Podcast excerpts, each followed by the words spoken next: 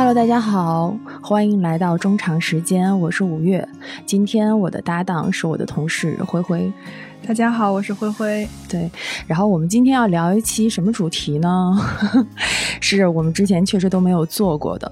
嗯，可能很多人不知道的是，在每一年的九月份的第二个星期六是我们的世界急救日。其实。呃，正好到今年是九月十号这个日子，然后我跟灰灰我们私底下一盘算，发现今年的九月十号是个大日子，又是中秋节，然后呢又是教师节，然后又是我们世界急救日。今天呢，我们这一期节目就要聊一下急救这个主题。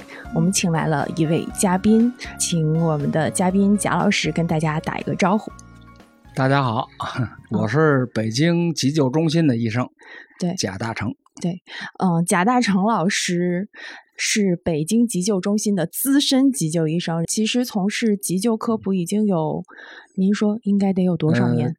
我就是干急救工作，每天救人，已经五十多年了。五十多年，嗯，光听声音根本听不出来您多大岁数。普及急救呢，是从八五年、八六年开始，那到现在也快四十年了。哦，那时候咱俩还没出生呢，真的。您这么多年从急救医生到后面做急救科普，您先跟我们聊一聊急救医生吧。因为其实可能对于我们八零九零后来说，对于急救医生的大概的一个想象，都是来自于一些影视剧，比如说我们之前看的像什么急诊科的医生啊，还有像可能很多年轻的孩子看过国外的那个韩剧什么《机智的医生生活》，就大家对于急救医生的一个想象，它是可能带有一点滤镜的。您先跟我们说说，就是急救医生和其他的医生有什么样的不一样的地方？这个急救医生啊，跟其他医生不一样，而且和急诊科的医生也不一样。我们这个急救医生啊，就专门指的是院前急救的医生。什么叫院前急救呢？你比如说医院，你有病人了，你得把病人送到医院抢救治疗。我们呢是，他这个病人呢，比如说病特别重、特别急。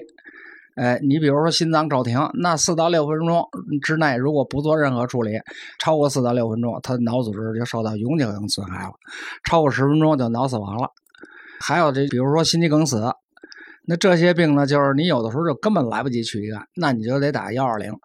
打幺二零呢，就是我们急救中心，等于是把抢救室送到了病人身边。嗯，我们就是专门干这个的。哦，我所以我们叫院前急救，也可以叫院外急救，当然也可以叫现场抢救、现场急救都可以。但是我们专业名词是院前急救。明白，就相当于在我们看到的急诊科医生之前，您是做这一个步骤的。对，就第一时间跟死神去抢这个时间的。现代急救。整个的，它的应该是这么一个链条：第一步就是院前急救，第二步就是急诊科的继续救治，第三步就是危重病房，比如说 CCU 病房、ICU 病房的更加科学完善的救治。嗯，我们这个呢，等于是龙头，你打了幺二零，就等于你启动了整个的急救系统。嗯，第一步，从这个广义的院前急救这个角度，也应该包括急救中心和医院以外的医疗机构。比如说这个乡村医生，呃，社区的医生，单位的医务室、卫生所这些机构，还应该包括一级医院，因为他这个病人可能到他那儿去了，但是他没有条件收治，他还要必须把这个病人转到更高一级的医院，有条件的医院，所以呢，它这个也相当于我们院前急救。其实这个呢，要是从广义上来说呢，这个院前急救应该把它扩展到什么的范围呢？就是全民的自救互救。因为你你等幺二零来不了，那这人就完了，所以只能靠病人身边的人。嗯，这就得发挥这个全民自救互救的这个作用。嗯，所以说这个就是您后来就是退休了之后做急救科普的一个原因，对吧？不是退休了之后，是从八五年、八六年哦，我就开始。那会儿我是八三年调到北京急救中心，当时还叫急救站呢。嗯，就是我出去抢救病人，就是给我触动最大的，就是说那那些年轻的二十多岁、三十多岁，我到现场已经没有心跳呼吸了。嗯，一问病史呢，可能是什么病什么病。呃，当时呢，如果有人要是懂的话，就是处理一下，也可能不至于心脏骤停。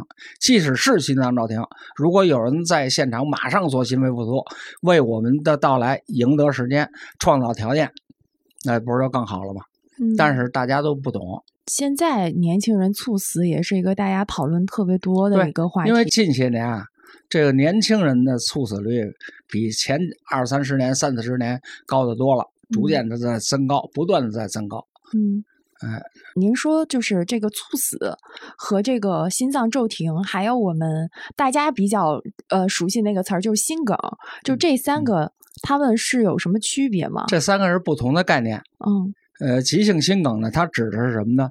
就是在冠状动脉硬化的基础上，冠状动脉硬化了，就简称冠心病。冠心病实际上就是冠状动脉，冠状动脉是干什么的呢？就是给心肌供血的血管。这个血管呢，它硬化了之后呢，就发生了狭窄，管腔狭窄了。就是再说的通俗点，就是变细了。嗯，明白。那通过的血流就少了，而且它里边有斑块，斑块。如果一旦脱落，就会出血，出血就会形成血栓，那血流就完全通不过了，完全通不过，相应的心肌得不到供血，缺血缺氧，那很很快就坏死了，这就叫急性心肌梗死，我们简称急性心梗。嗯，哎，急性心梗呢，它是当代人类威胁当全人类，呃，最凶险、最常见的杀手。尤其是中老年，但是近年的年轻人也增多了，而且急性心梗它是导致心脏骤停以致猝死的第一原因。比如说今天有十个人心脏骤停或者说猝死，有八个九个都是因为心梗。说完这个，咱再说什么叫心脏骤停。心脏骤停，你从这字面上能想象是什么意思吧？心脏突然停跳了嘛？就是这个意思嘛？它指的就是由于各种原因导致的。心脏搏动突然停止，就不能收缩舒张了，不能排血了。以脑为首的所有的组织脏器供血供氧完全中断。呃，那你要是不及时抢救的话，那四到六分钟怎么样？十分钟以后怎么样？刚才咱说过了，哎，所以它是非常凶险的。心脏骤停呢，并不意味着死亡，但是你如果救的话，及时施救，就是有相当一部分能救活。哎，那他这个中间就是距离死亡是有多长时间？四到六分钟吗？十分钟，十分钟啊，十分钟脑死亡了。脑死亡就是真正的死亡，你光没有心跳了，不不一定是真正的死亡，他还可以有抢救的机会，有可能救回来。一旦发生脑死亡，就救不了了。嗯，这就是心脏骤停。心脏骤停如果没有及时救，或者心脏骤停的抢救失败了，那他就是死亡了。这个我们就叫猝死了。猝死呢，这个字面上也是一样啊，就是突然死了嘛，猝然而死嘛。这个猝死呢，它指的就是发病后六小时内犯了病了，六个钟头之内，也许几分钟，也许十几分钟，也许三五十分钟，也许几个钟头，不超过六个小时，六小时内，呃，发生了突然的、预料不到的、自然的死亡。猝死呢？它最多见的原因，也就是心梗嘛，心心源性猝死嘛。心源性猝死指的就是由于各种心脏病引起的。当然，咱们刚才说过了，冠心病引起的最多。那像您说的话，其实相当于黄金救援时间，其实就是四分钟。四分钟，一般我们就都说是黄金四分钟嘛。黄金四分钟，你抢到四分钟之内，如果非常及时，而且又有 AED。AED 呢叫自动体外除颤器，嗯，那它的抢救成功率也非常高，就是甚至可以达到百分之九十。嗯，你要一分钟内完成除颤，比如说使用 AED，那抢救成功率百百分之九十，两分钟百分之八十，三分钟百分之七十，然后就以此类推。那你要十分钟你有除颤器也没用了。说明这个黄金四分钟真的还对，所以这个就是普及急救的意义嘛。嗯，如果都来得及，那就用不着你学了。对吧？嗯嗯，不光是心脏骤停，也包括心梗，包括哮喘。那像您从事这么多年的这个急救医生的经历里边，就是您看着啊，比如说八几年的时候，您刚才也提到说，就是年轻人就有这种很年轻的孩子，然后就发生这种心梗啊什么的，包括到然后到现在，这都已经 二二年了，然后现在好像把这个话题又拿出来说，就在您的观察下，您觉得？这个年轻人这种猝死率变高有什么共性吗？有，嗯，可以这么说吧，就是我常说这句话：有什么样的社会，就有什么样的病。你比如说民国时期，那个时候就是什么烈性传染病、营养不良多，因为他生活条件差嘛，医疗条件、居住条件各方面都特别差。那么这个一九四九年之后呢，无论如何，我们这个条件都在逐渐的改善，所以这些病呢就就很少了。你说现在鼠疫。很少有发生的霍乱，很少有发生的天花已经灭绝了，人类已经没有这个病了。嗯嗯，哎，就这个三个是原来是咱们的中国的甲类传染病，嗯，现在就剩三个，就剩两个了。嗯啊，那么这个是一个，呃，再有就是一九四九年之后，一直到八十年代，我们其实还有两大国病，一个是肝炎，一个是肺结核。哦，啊，这个呃发病率非常高，死亡率也非常高，跟卫生条件什么都有关系。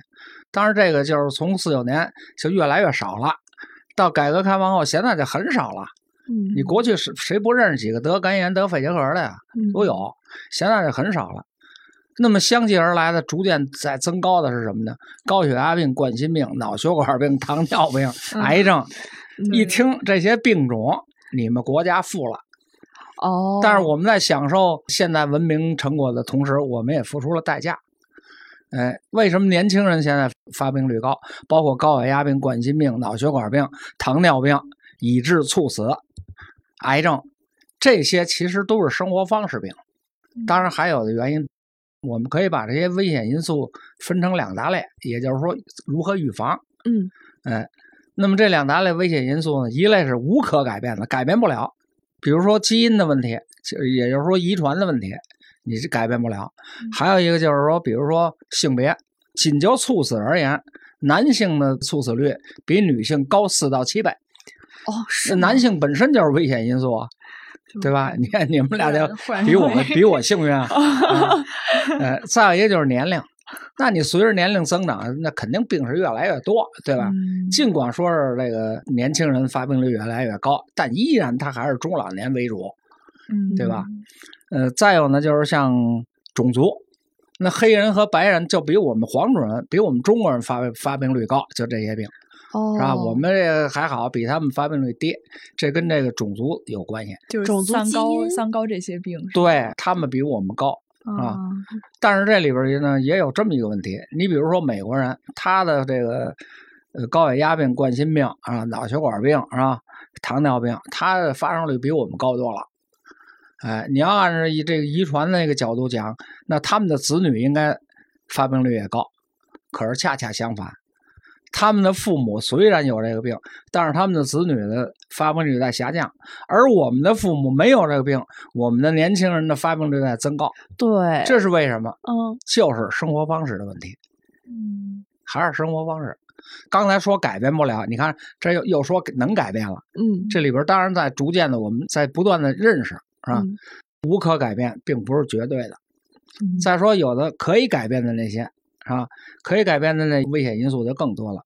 比如美国退伍军人局，他们统计有五百多种危险因素。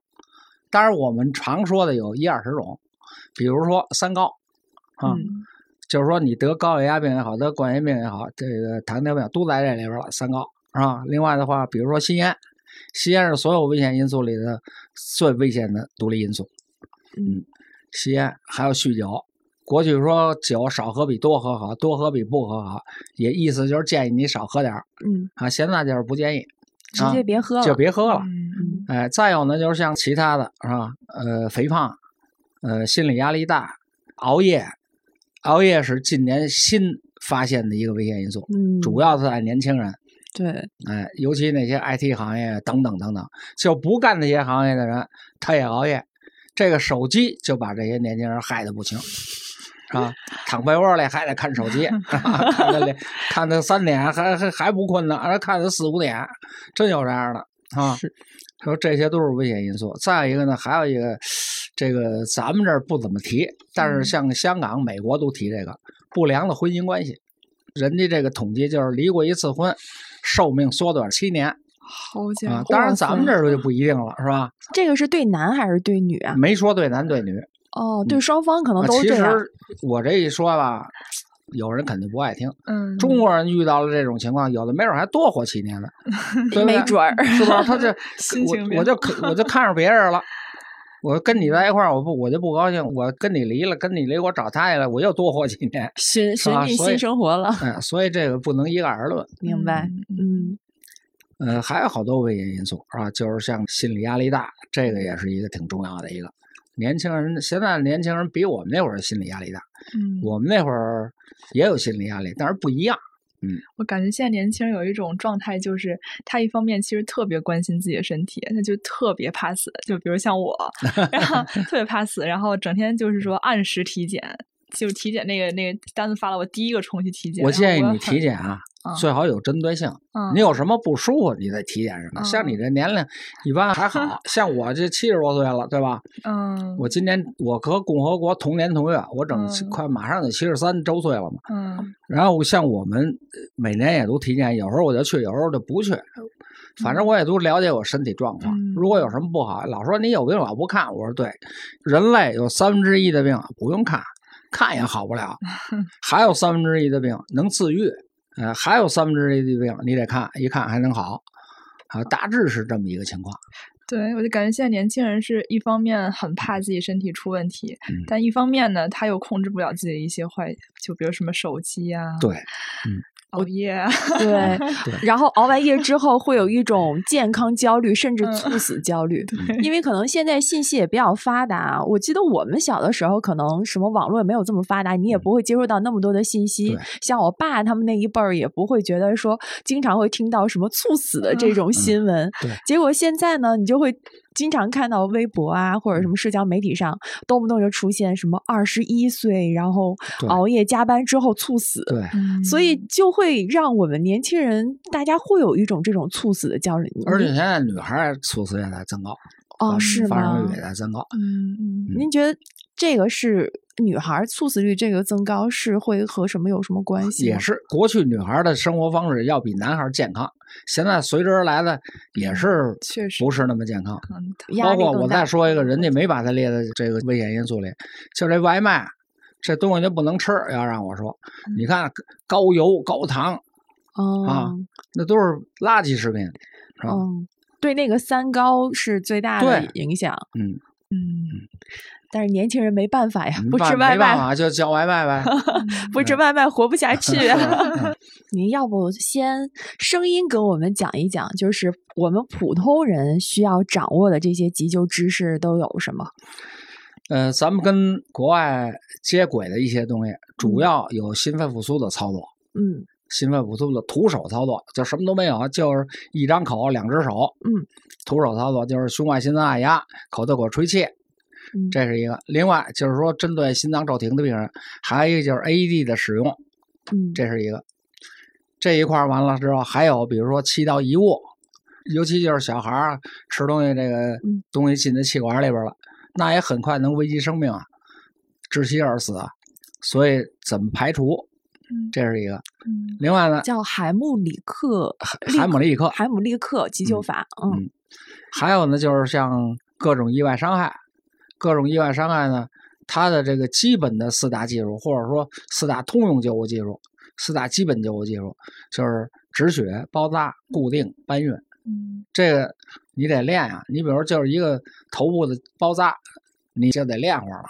嗯，它有时候甚至比心肺复苏还难学。心肺复苏你听完讲完，听我讲完，基本就会了，跪地马上就会了。不会，我给你一纠正，马上就对了。而这个四大技术就不行了。你这全全身从头到脚哪儿都得有可能受伤，哪儿受伤都需要包扎，对吧？出血都需要止血，完了就得包扎。咱就光说一个包扎，那各个部位怎么包，你得反复练才能学会呢。嗯嗯，您说这些都是就是普通人，我们就都应该学，对吧？嗯，我刚才说的都是那个呃动手的，还有一些知识。你比如冠心病，冠心病有人犯了，你应该怎么处理？给他用药是怎么用？用什么？用不用？啊，一步一步应该怎么做？脑血管病犯了，昏迷了怎么办？这些东西都应该知道，因为这是你要我们讲的东西，除了这个跟国际接轨这两大块我刚才说过的，再有呢就是儿童的急救，还包括中老年常见的急症啊。再有你比如说地震的避险逃生、自救互救，火灾的避险逃生、自救互救，水灾怎么办？避险逃生、自救互救怎么办？这些课程我们都有。当然，我说的只是比较多的。嗯，讲到这儿了，您要不也跟我们的听众讲一讲，就是这个如果真的碰到地震的话，其实这一次这个泸定的地震，大家其实也还蛮关心的。就是如果真的出现这种地震灾害，容易会出现什么样的一些这种需要我们去急救的情况？那作为非专业人士，我们普通人我们能做的都有什么？这个当代的全人类有三大灾难，第一个就是地震，地震是群灾之首。那么就是说，首先就应该开展自救互救。那些没有被埋压的人，马上就救那些被埋压的人。一旦发生了这个地震之后，可以造成哪些伤害？你比如咱从上往下说，颅脑损伤是吧？胸腹部的损伤，另外的话四肢骨折啊，胸腹部损伤包括内脏，对吧？还有就是窒息啊，叭一下这个预制板压到我胸上了，虽然没死，但是不能呼吸了。胸廓不能动了，那不是一会儿就完了吗？还有呢，你比如说脊柱脊髓损伤，啊，截瘫了。还有呢，你看那电视里演的，对吧？那人跟那个底下埋了好长时间了，然后把他救出来了，兴高采烈。然后随即咣叽躺下了，心跳停了。那是挤压综合征，压的时间过长了之后，肌细胞破裂之后，有这个钾离子肌红蛋白就释放出来了。你这一解除压力，它就释放出来了，释放出来进入血液，钾离子直接就抑制心脏，那一下就停了。那像您说的，就是地震现场有可能会出现颅脑损伤啊，然后包括各个部分。那比如说在救援队还没有来的时候，那像碰到这些情况的这些民众，然后如果他们想要去对其他的受伤的这些人施以援手。我们可以稍微做一些举例，比如是不是有一些情况我们是不能去移动他们，然后有一些有些情况你不能移动，有些情情况你束手无策。对，就是这个部分能不能稍微跟我们说一下？你比如说颅脑损伤，把脑袋砸了，但是人没死，还有呼吸心跳，那他可能经过救治他能好，对吧？那这个你应该怎么办？你比如头皮裂伤，那简单，就是止住血，弄块布摁住就行了，对吧？那你也甭管干净不干净了，那那种话条件，它没有是无菌的辅料，老百姓，对吧？那找一块布啊，这哪怕把衣服撕了，放到伤口上压住，压一会儿可能就不出了。这是比较轻的头皮裂伤，是吧？那可能还有颅骨骨折，哟，这凹陷进去了。是吧？用咱北京话说，瘪进去了，外观就能看出来。对你摸，这可能起一包，起一包皮下血肿。哦，啊，你要凹陷进去了，那凹陷性骨折，那可能伤及脑组织了，对吧？那颅内如如果有问题的话，这人可能昏迷了，对吧？一旦昏迷，他这个全身肌肉都松弛了，包括舌肌。你比如说，如果是一个仰卧位，那他舌头就往这后坠啊。是吧？如果我趴着了，那这个舌头就往前来了。那我如果往右侧卧位，那这舌头就跑右边来了，对吧？哎，另外颅脑损伤是吧？颅脑损伤也好，其他的原因导致的昏迷也好，比如说脑出血也好，煤气中毒也好，他好多病人都吐、呕吐。如果是仰卧位，啊一吐全堵这儿了，本来这病人死不了。这回完了，堵了啊！窒息不能进行气体交换了，那不就窒息而亡了吗？哎，所以怎么办？凡是昏迷的，所谓昏迷呢，就是怎么也叫不醒了。说白了啊，遇到这种情况，稳定侧卧位，让他侧卧着，侧卧舌头就不在那儿堵着了，有呕吐物也从那儿排出来了，明白吧？侧卧是左侧或右侧都可以，都可以，嗯，左侧右侧都可以，都比仰卧位安全。哦，哎，这说到颅脑损伤了，就提到这个。当然，也有的时候不能做，不能侧卧。你比如这人颅脑损伤，也可能有颈椎的损伤。嗯，那你再一侧卧，是不是脊髓损伤又加重了？嗯，也有这个可能。有时候就是有这个就治疗矛盾吧。嗯啊。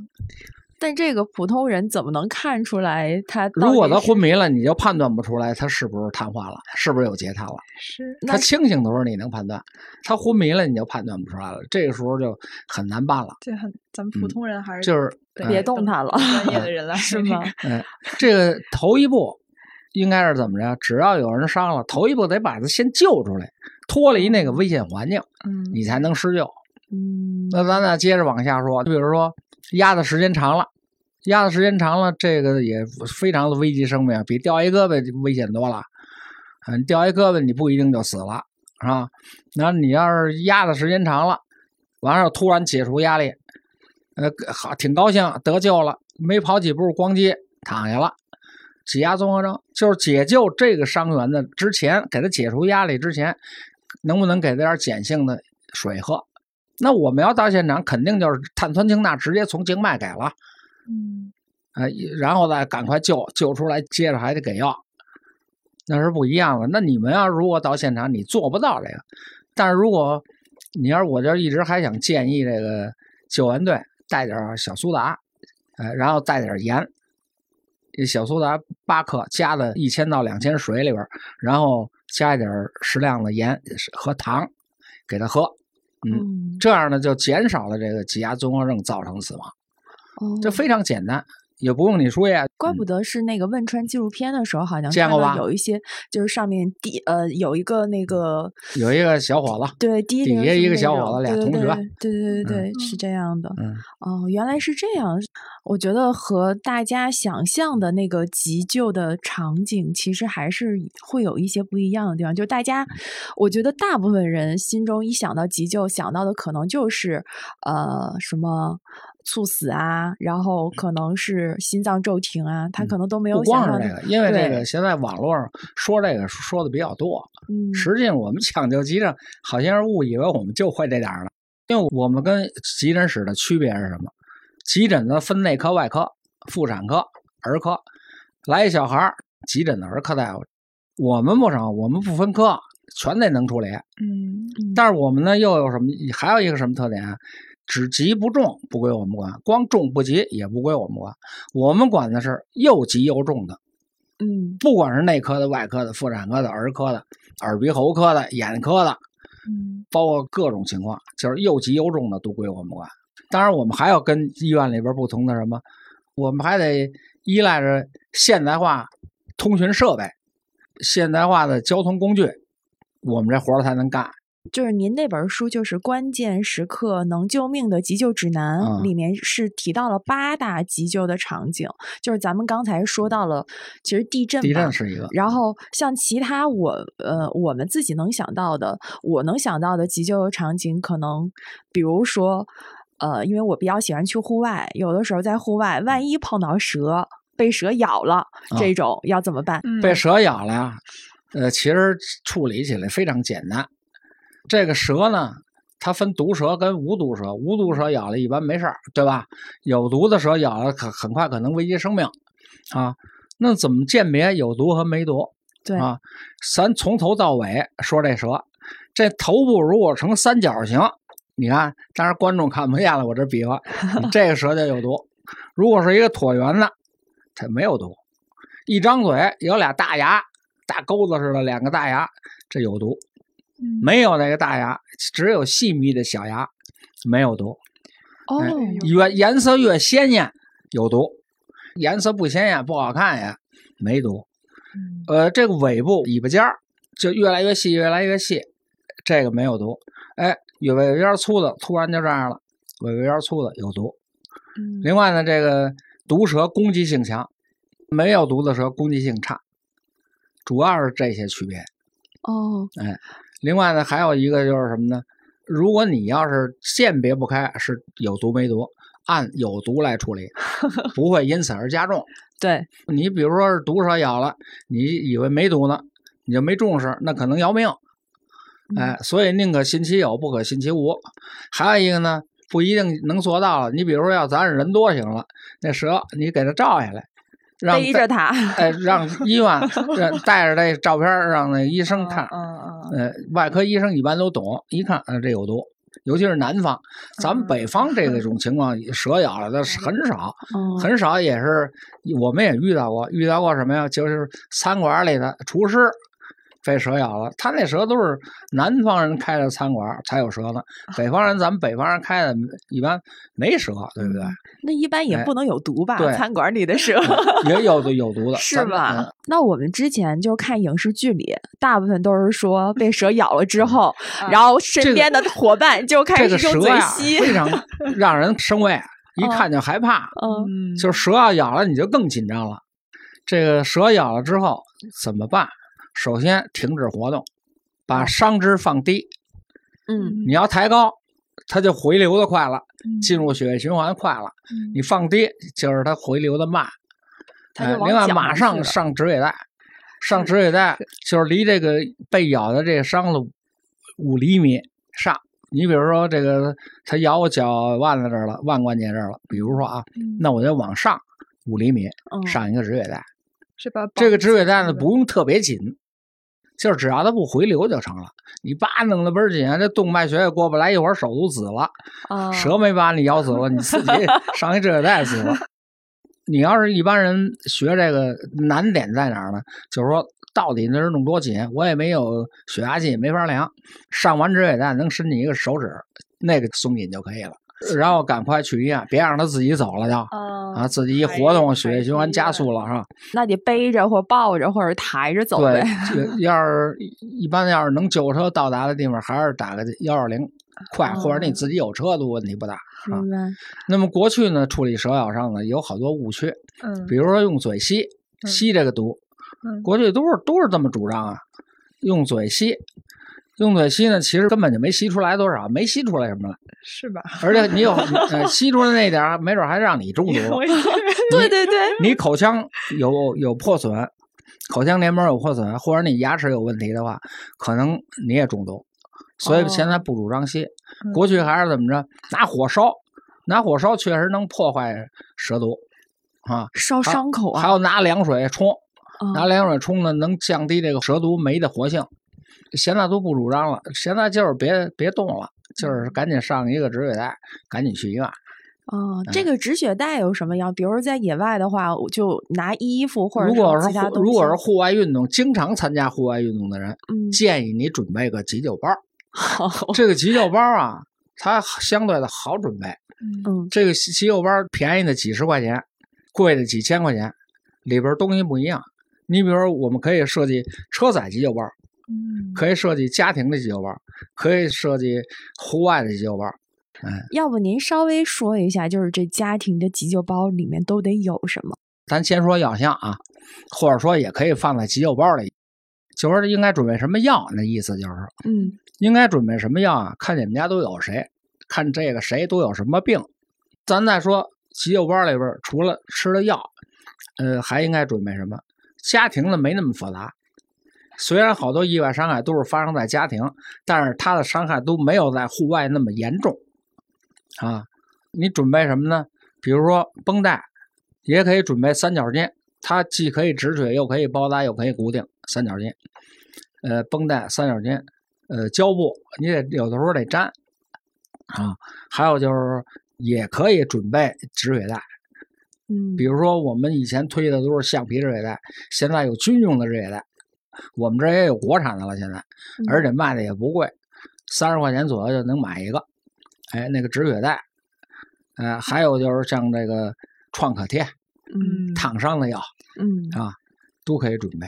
突然又想到另外一个，呃，影视剧里面有可能有误导我们的。上一个说的是那个蛇，还有一个可能出现比较多场景是那个癫痫，就是在影视剧里面出现非常多，比如说癫痫发作了，然后哎呀，女主或者男主，然后周边的人就给他什么塞个木板儿或者是什么之类的，或者是还有的是把手，对对对很多这种偶像剧或什么剧里面把那个手伸进去，然后嗯他是怕它咬到自己舌头，对，就是剧里面呈现是说怕咬到自己舌这头。个我一直想知道这个是对的还是不对的？错的。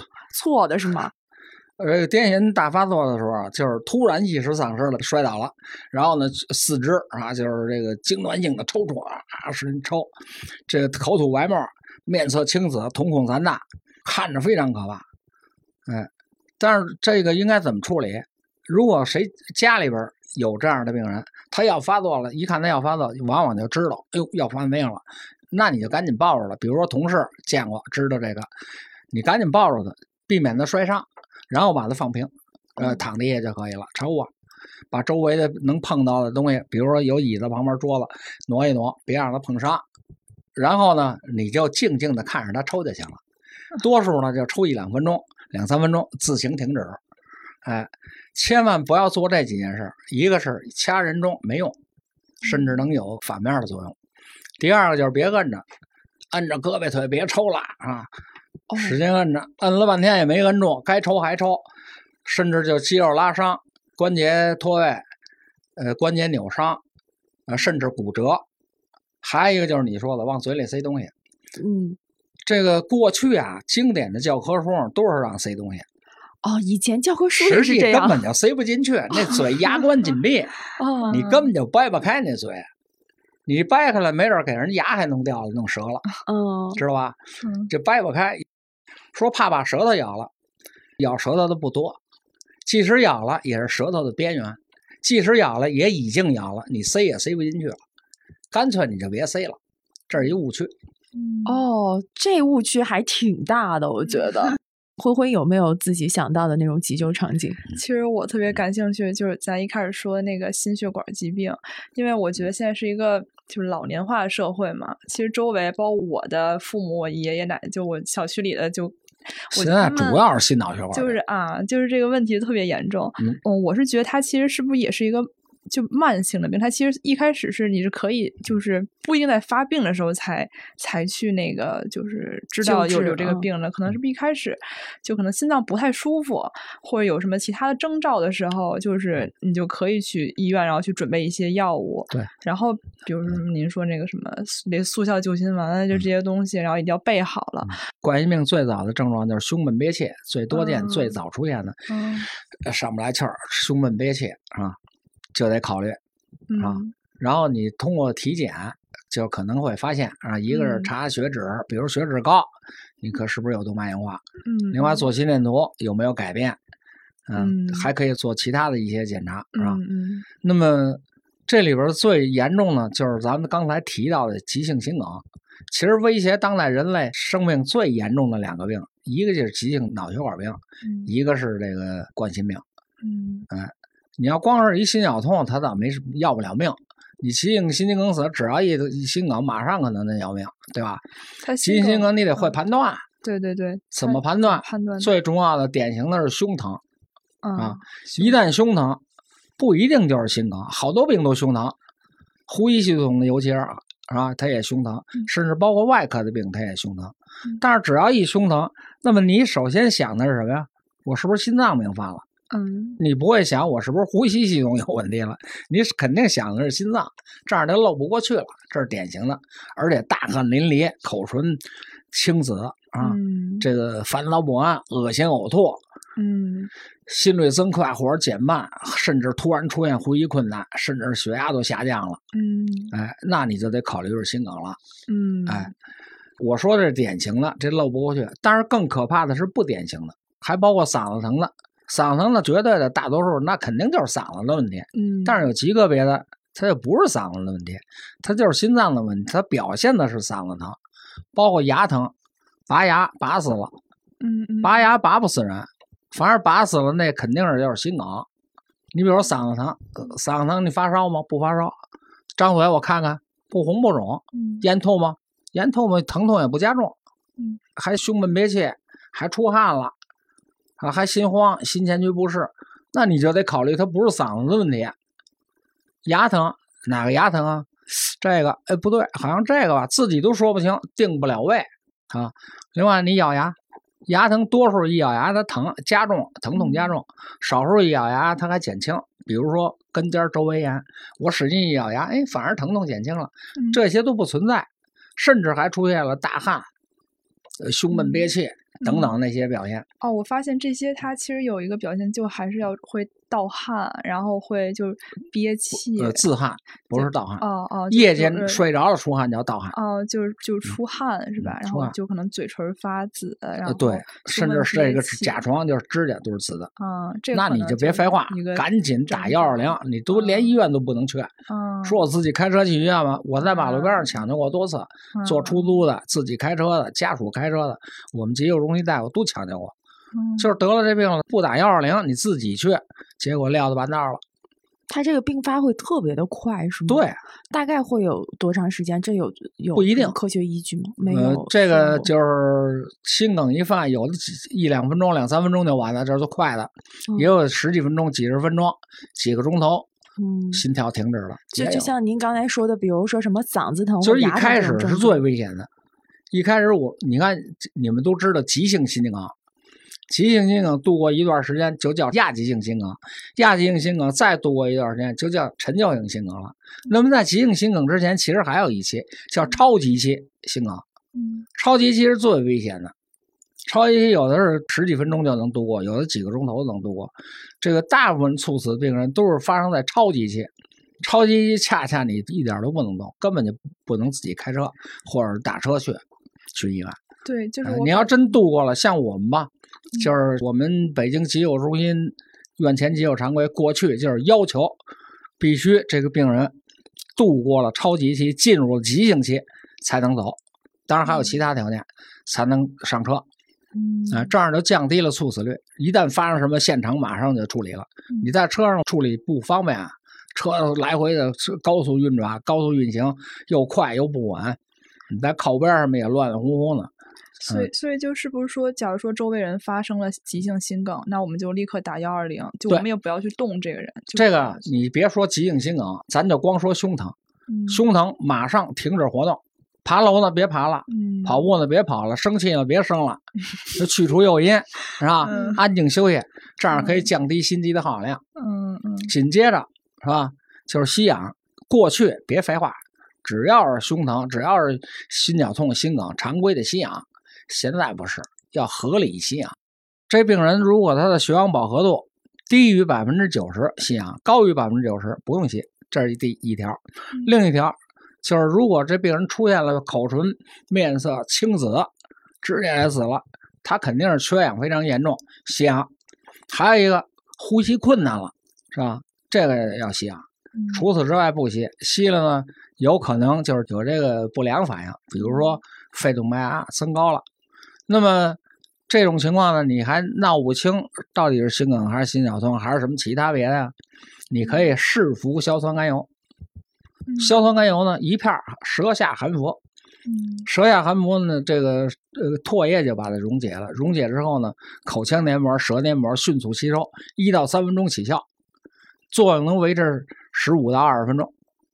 哎，可以反复用。哎。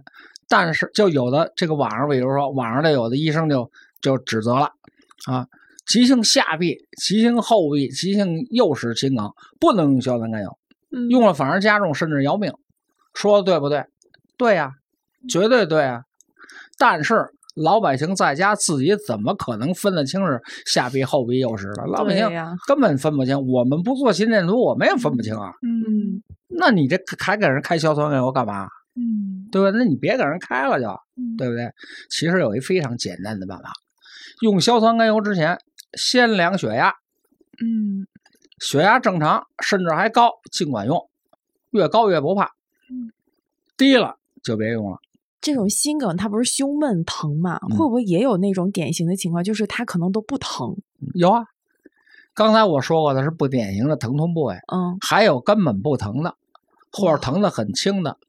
这部分人主要见于三种人：一部分女性，这回沾上你们俩了，刚才一直跟你们俩没关系，这回有关系了。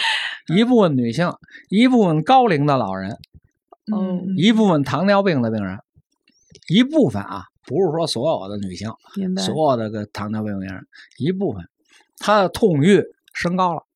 我们经常遇到这样的病人，就是一做心电图，不管是什么原因，反正做了心电图了，一做哟。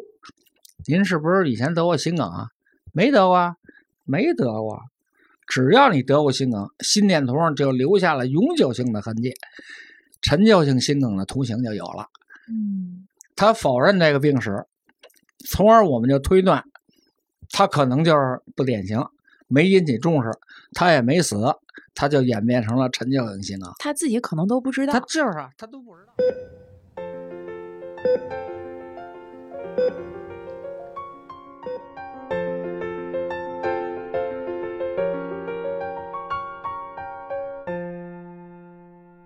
之前看过一个数据啊，我不知道这个准不准确，说北京的救护车到的平均时间大概是十五分钟。那是前些年，前些后来十四分钟。前些天我还说十四分钟呢。嗯前两天我碰见我们同同事，就是现在的年轻的大夫，嗯，我问他现在咱们急救反应时间是多少？他说最新公布的是十二分半，十二分半。那在国际上都算快的了。嗯，那您当那个急救医生这么多年，有没有印象特别深刻的那种急救的故事？这个事儿我讲过多次了，其实，但是讲了多次，我还是想说这个。就这个例子是一什么呀？就是跟刚才牵扯到那不典型心梗了。我一进门，这病人啊，四十多岁男性，就是面色苍白，意识朦胧。意识朦胧呢，就是不清楚了，他闭着眼睛啊。然后你叫他，他都不理你啊。你得拍他，哎，您怎么了？睁眼睛了，翻白眼儿了，嗯，哎，面色苍白，口唇青紫，大汗淋漓，恶心呕吐，地上都是他吐的啊，烦躁不安。然后那屋子里呢有四个人，一个是他爱人，一个是他儿子，他儿子二十多岁，一米八多，都比我高。我那会儿才一米七三，他一一米八多啊。还有俩小伙子，也都三十多岁，一米八多。然后我一进门，我说怎么不好啊？您怎么不好啊？不理我。然后他爱人就接过来，他胃疼，你看一下他给定了音了。嗯，啊，他胃疼，疼了俩多钟头了。您看他疼的特厉害，疼的他脸都白了，疼的他出一身汗，就形容他这个疼的这个严重程度。然后我们根据经验，我们一看就知道他不是胃，啊，一看他就是首先就得想心脏的问题。我就跟护士说，赶快给做个心电图。他儿子说，胃疼做什么心电图啊？就这语气，胃疼做什么心电图啊？我说我怕他是心脏的问题，什么心脏问题啊？这是怕花钱吗？你们不是就是呃想想多收钱吗？过度检查。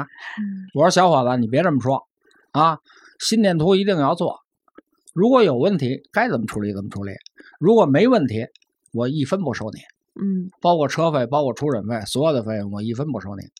当然，我要不收他，就得我出，因为我们钱不能少了，嗯多了也不行，少了也不行。哎，做。这护士做心电图，大家都做过心电图，对吧？就是得放这个电极啊，不管是四肢也好，还是胸部也好。那我们就量血压，我就量血压，我这一量血压坏了，二十零，哦，嗯天哪！呐，我量血压还得听啊，对吧？听诊器放这儿啊，嗯，这个脉搏三十次左右，天呐，哇我就小声的跟护士说，就俩字儿下闭，护士就明白了，急性下闭心肌梗死。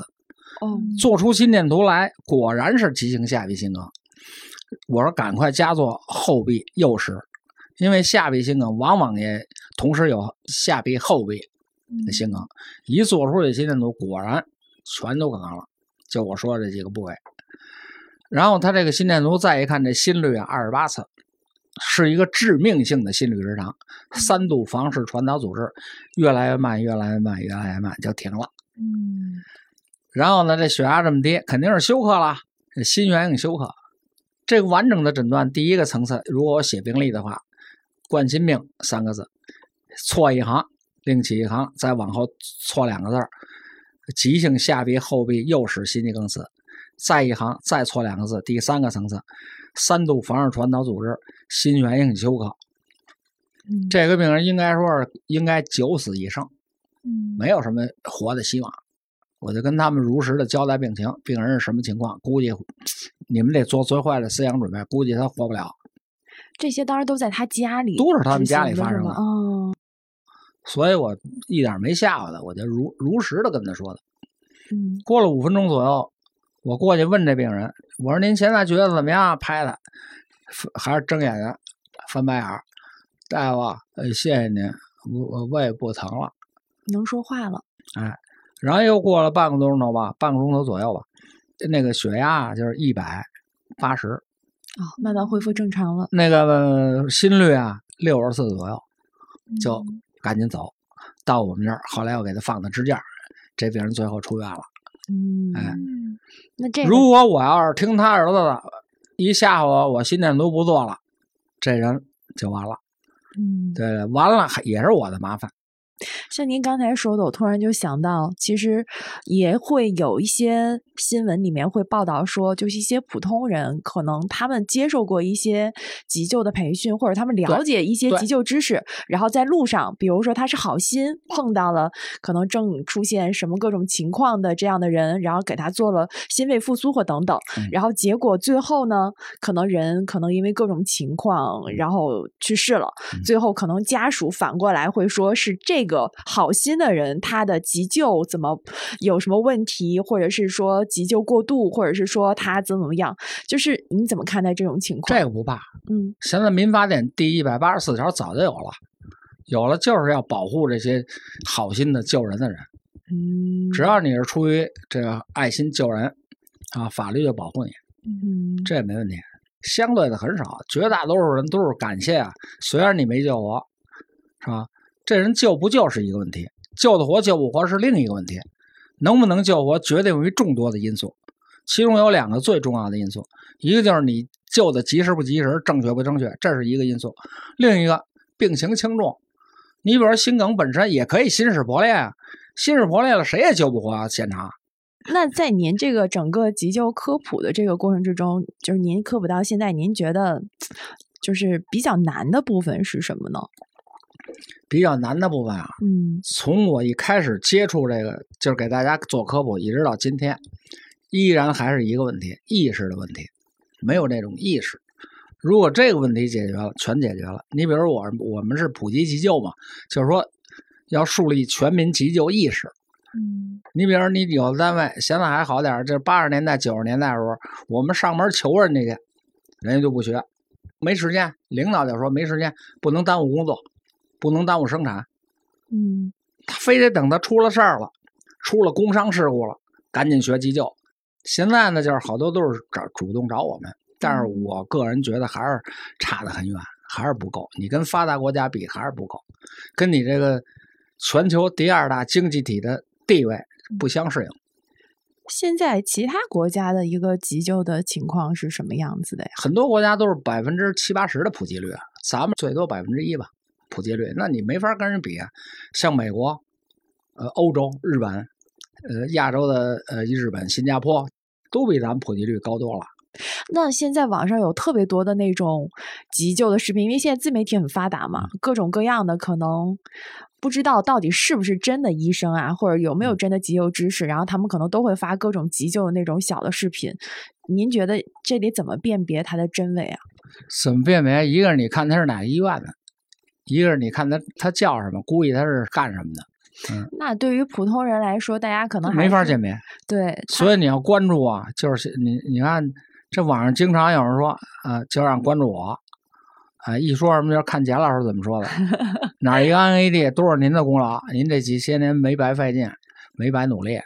那您跟我们讲讲 AED 吧，因为前面其实最最开始最开始的时候，您也提到说，我们如果去救一个呃心脏骤停的这样的一个病人，其实除颤的这一个部分是很重要的。尤其现在，其实像今年的那个世界急救日的那个主题，呃，叫终身学急救，然后。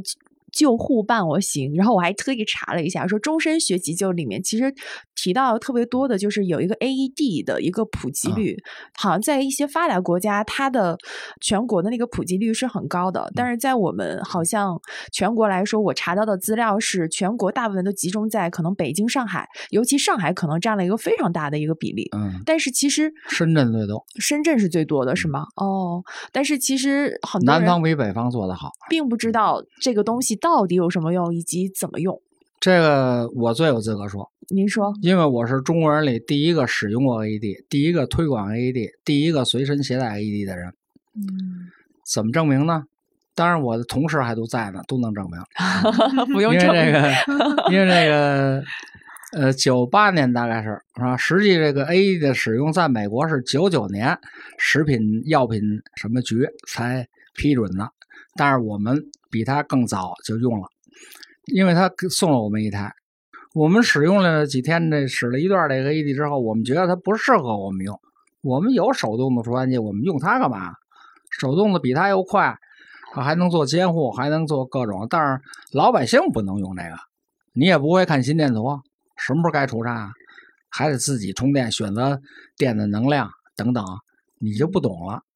嗯，就跟那照相机一样嘛，照相机高档的照相机，真正的摄影家，人家恐怕很少使自动照相机，叫傻瓜照相机，人家都是使手动的啊。这个也是，那就不用了，不用了呢，就没人都弄它了，没人弄。我呢，一直搞科普啊。你本来这东西就是给老百姓生产的，那我就开始介绍这个，介绍这个呢。后来到了一五年吧，我又随身携带。它大吗？多大？什么样子的？就这么大一个，呃，有二十多公分、三十公分的大小，长方，长方形的太多，有长方的，有正方的，什么形状都有，各厂家的不一样。那么这个 AED 它有什么作用啊？AED 的中文名称就是自动体外除颤剂。最新的说法就是百分之八十五的人，就是心脏骤停的人，他的心跳。不收缩不舒张了，但是它整个颤动啊！当然我这比划这个手比划，听众也看不见啊，就非常一样。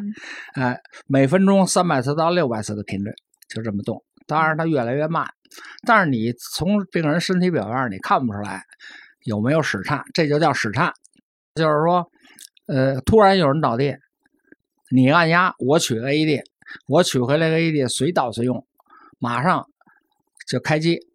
这个不管哪个国家、哪个厂家、哪个牌子、哪个型号的 AED，它的使用大同小异。嗯，哎，非常的安全简便。这个你开机后，只要按语音提示做就够了。他说什么你干什么。他首先会说告诉你贴电极片，有两个电极片，电极片上也有图，一看那图就知道贴的什么部位，贴在胸部的什么部位。一个呢贴在右上，一个贴在左下。右上呢就是在右侧锁骨和右侧乳头之间，就这个地方了，贴上一个。那一个呢贴到左侧乳头的外下方，这两个。哎，然后呢，他开始自动分析这个病人需要不需要除颤。哦，如果有室颤，他马上充电，这个过程十几秒钟就完成了。然后呢？充满电以后，马上那个有一个最大的按键，橘红色的闪动，你就把它摁下去。这时候电流呢，通过两个电极板就穿过了心脏，室颤就消除了。消除之后，窦房结重新起搏，心脏就恢复跳动了。哦，而且它非常安全。你比如说，你是一个大活人，正常人，对吧？我给你也贴上，我一贴上呢，他一分析你是窦性心律，窦性心律就是正常的嘛。它就不可能出那样，而且这个再说一个，就是我们比如说我们今天救活了十个心脏骤停的病人，其中八个九个都是用除颤器救活的，而不是用手压过来的。嗯，所以除颤器对于我们中国人来说，它不仅是一个新的急救设备，更是一种新的急救理念。心肺复苏的普及率、成功率，包括这个 A D 的安装率和使用率。它不仅标志着一个国家、一个城市、一个地区的这个医学发达程度，也标志着它的经济发达程度、呃政府对民生的重视程度、老百姓的整体素质等等等等。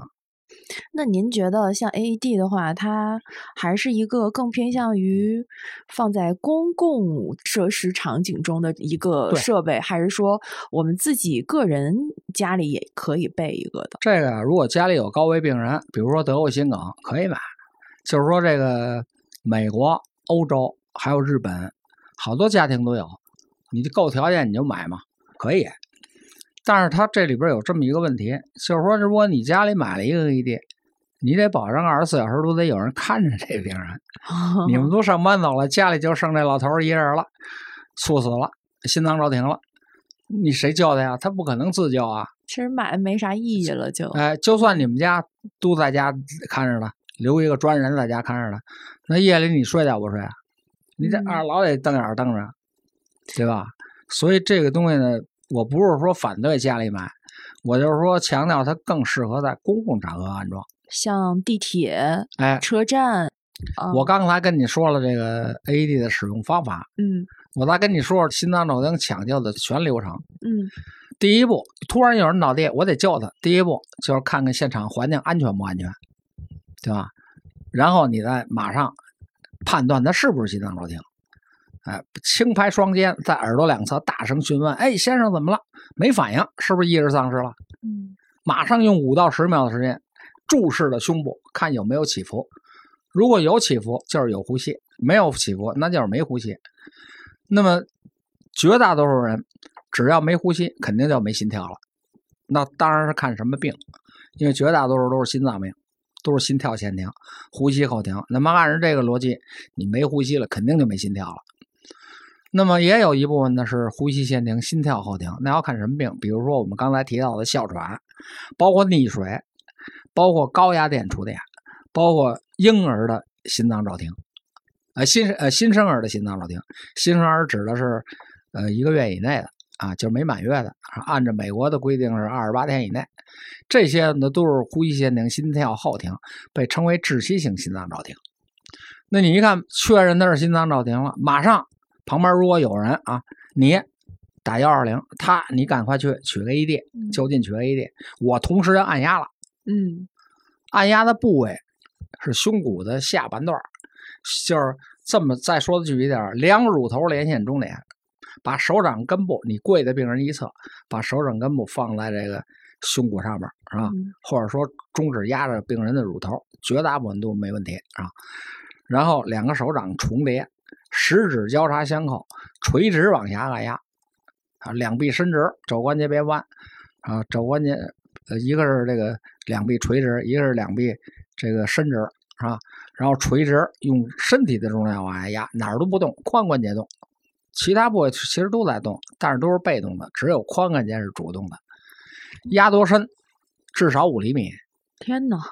啊，五厘米。呃，练习的时候如果有反馈装置，一般就是说五到六厘米，没有就是至少五厘米。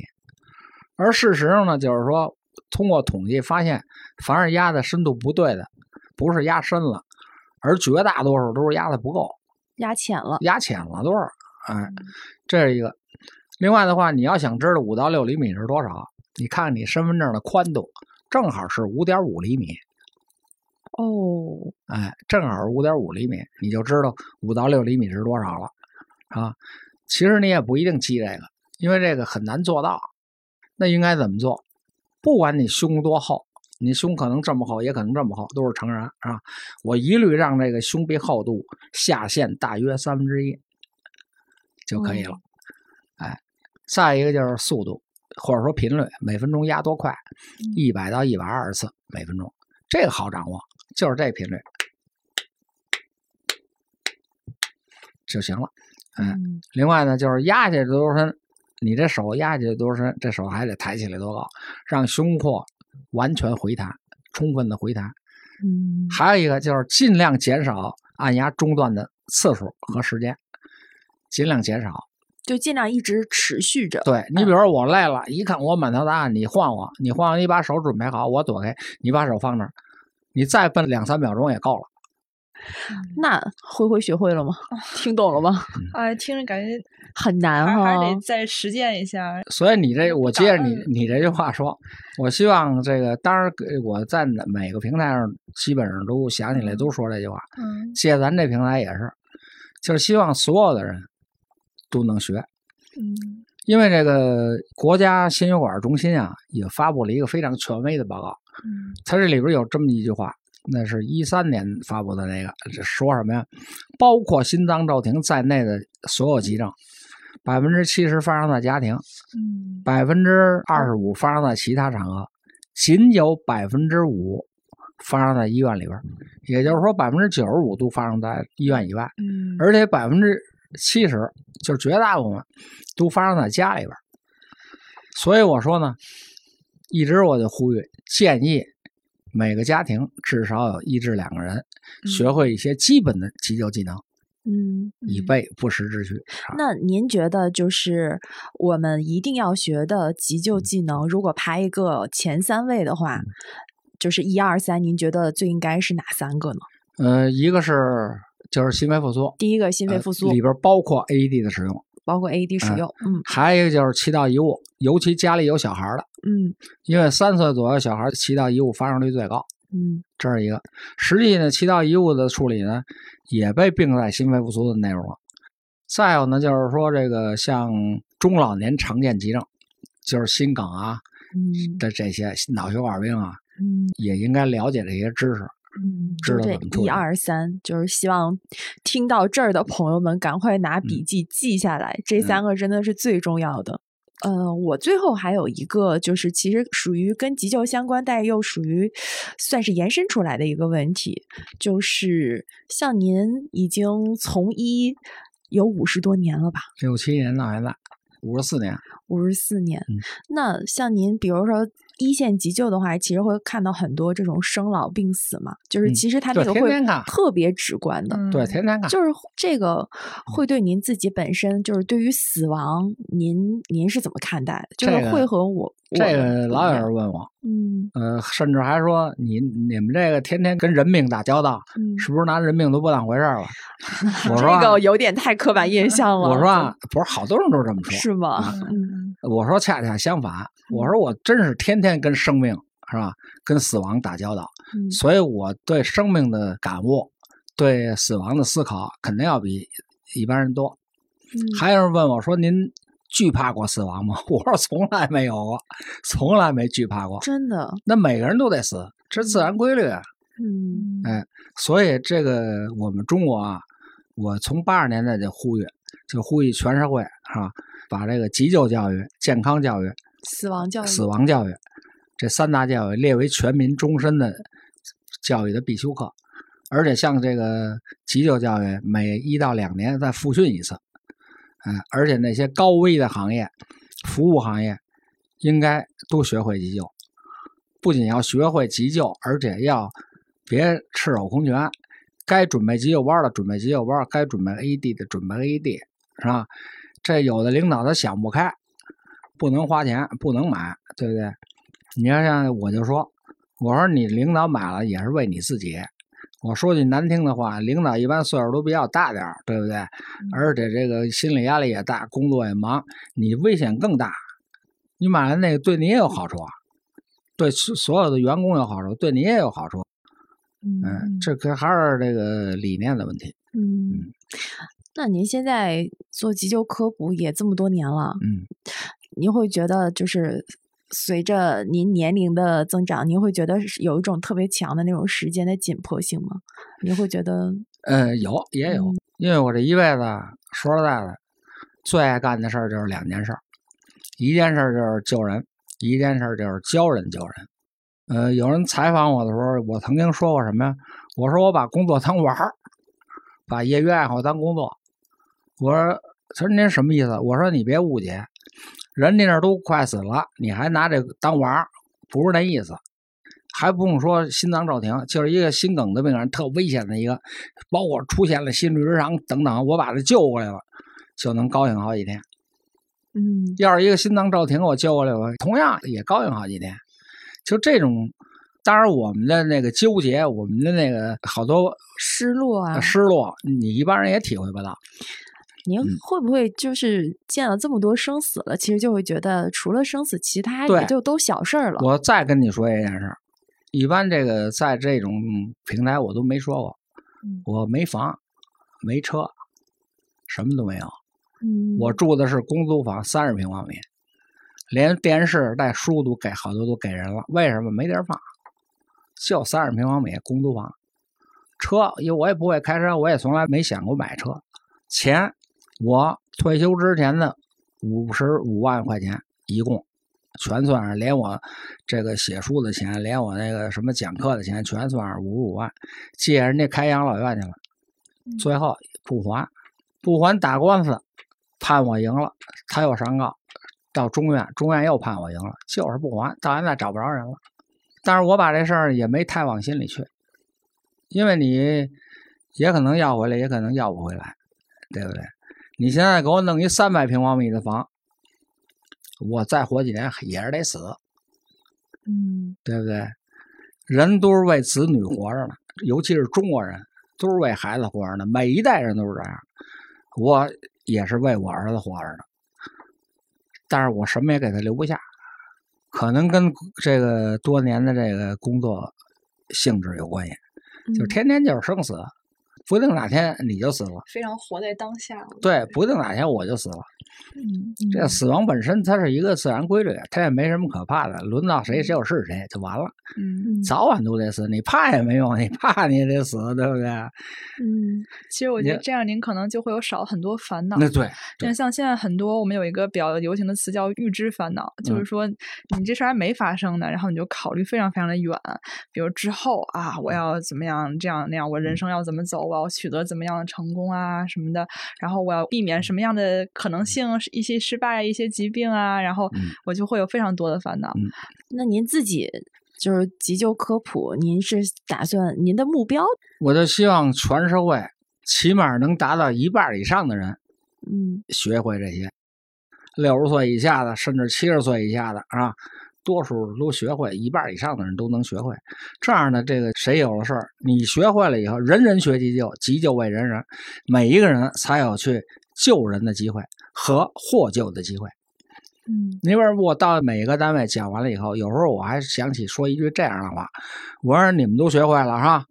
一会儿上大街逛街，躺下一个，一看没心跳了，你能救他？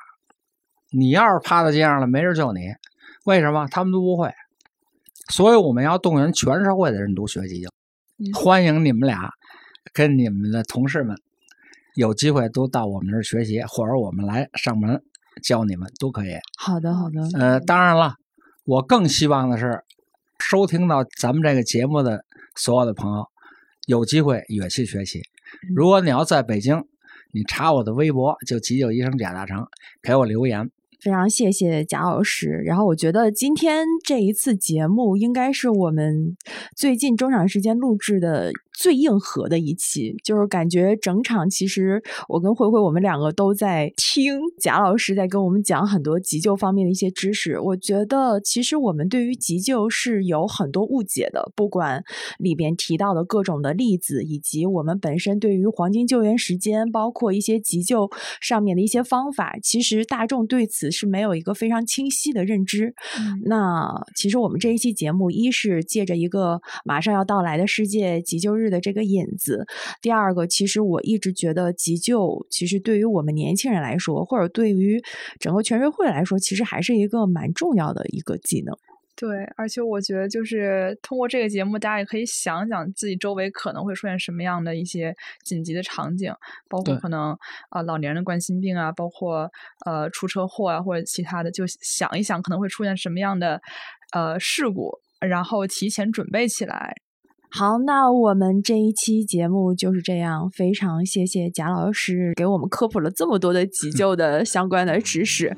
嗯，那大家也可以在小宇宙、喜马拉雅、苹果播客还有网易云音乐等平台收听我们的节目。然后，我们的中场时间，下期见。谢谢大家，再见，朋友们，再见。